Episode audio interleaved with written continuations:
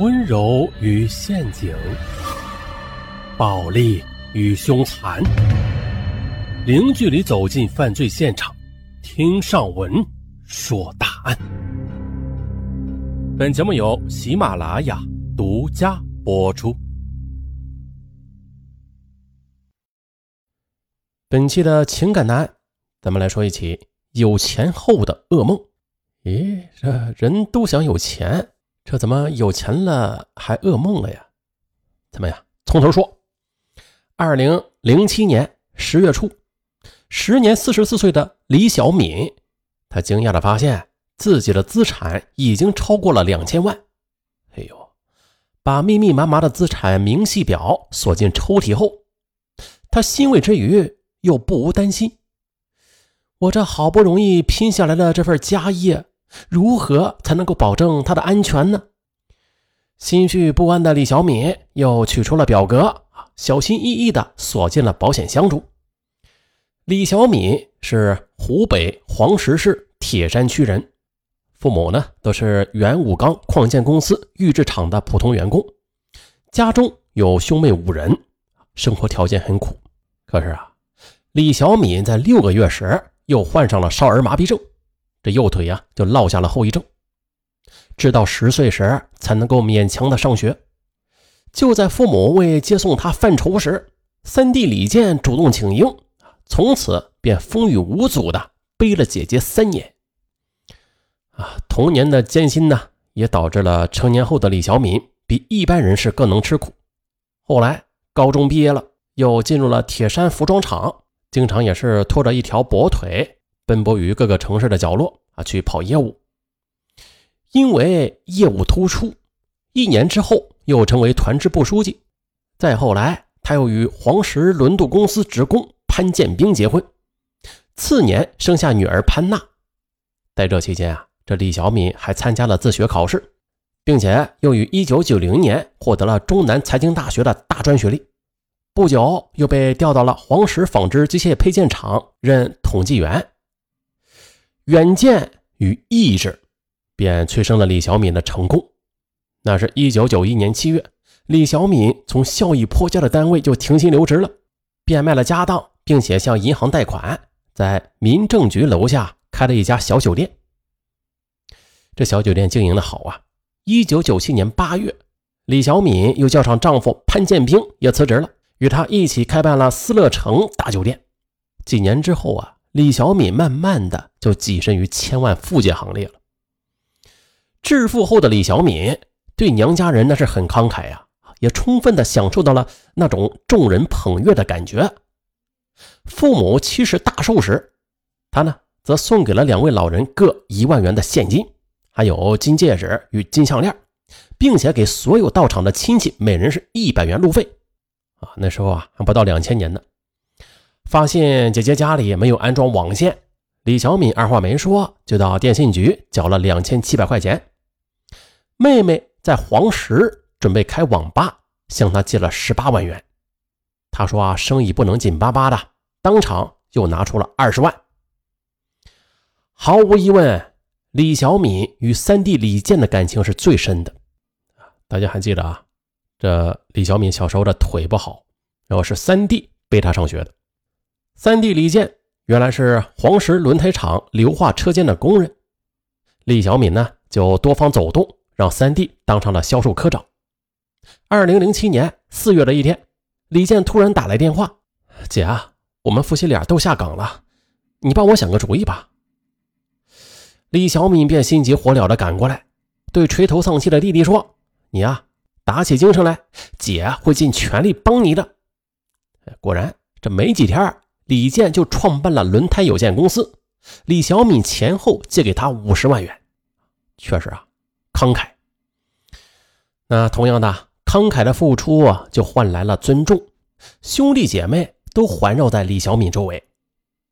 然而啊，随着时间的推移，她的心中啊一个阴影却挥之不去。这丈夫吧，人到中年了，反而更显得成熟与帅气了，而她。却人老珠黄，再加上身体有残疾，她呀就非常担心丈夫会背叛自己。二零零七年七月二十日，李小敏因为车祸导致这左腿骨折，暂时是由潘建兵来打理生意。酒楼生意是在思悦城一二层，卧室在四层。一天呢，李小敏放心不下生意，便拄着拐杖下楼。恰巧就碰到了丈夫正在跟大堂经理小陈说话，两个人靠得很近。哎呀，这工作上的事儿犯得着靠得这么近吗？李小敏便铁青着脸横在了两人中间，小陈赶紧借故离开了。丈夫潘建兵则强压下不满，抽起了闷烟。打烊之后，李小敏责问丈夫：“你们在说什么呀？怎么见了我就不开口了呀？”潘建兵说：“真的是在说工作上的事儿，你胡乱猜疑啥呀？”夫妻俩话不投机，就吵了起来。女儿潘娜赶忙过来，劝妈妈：“呃，不要小心眼儿。”这李小敏就感觉到了，哎呀，自己成了光杆司令了，于是就开始一把鼻涕一把眼泪的诉说起创业的艰辛，搞得父女俩是面面相觑。不过事后，李小敏也劝慰自己：“啊，丈夫啊是个老实人，同与共舟又这么多年，自己实属是没事找事然而。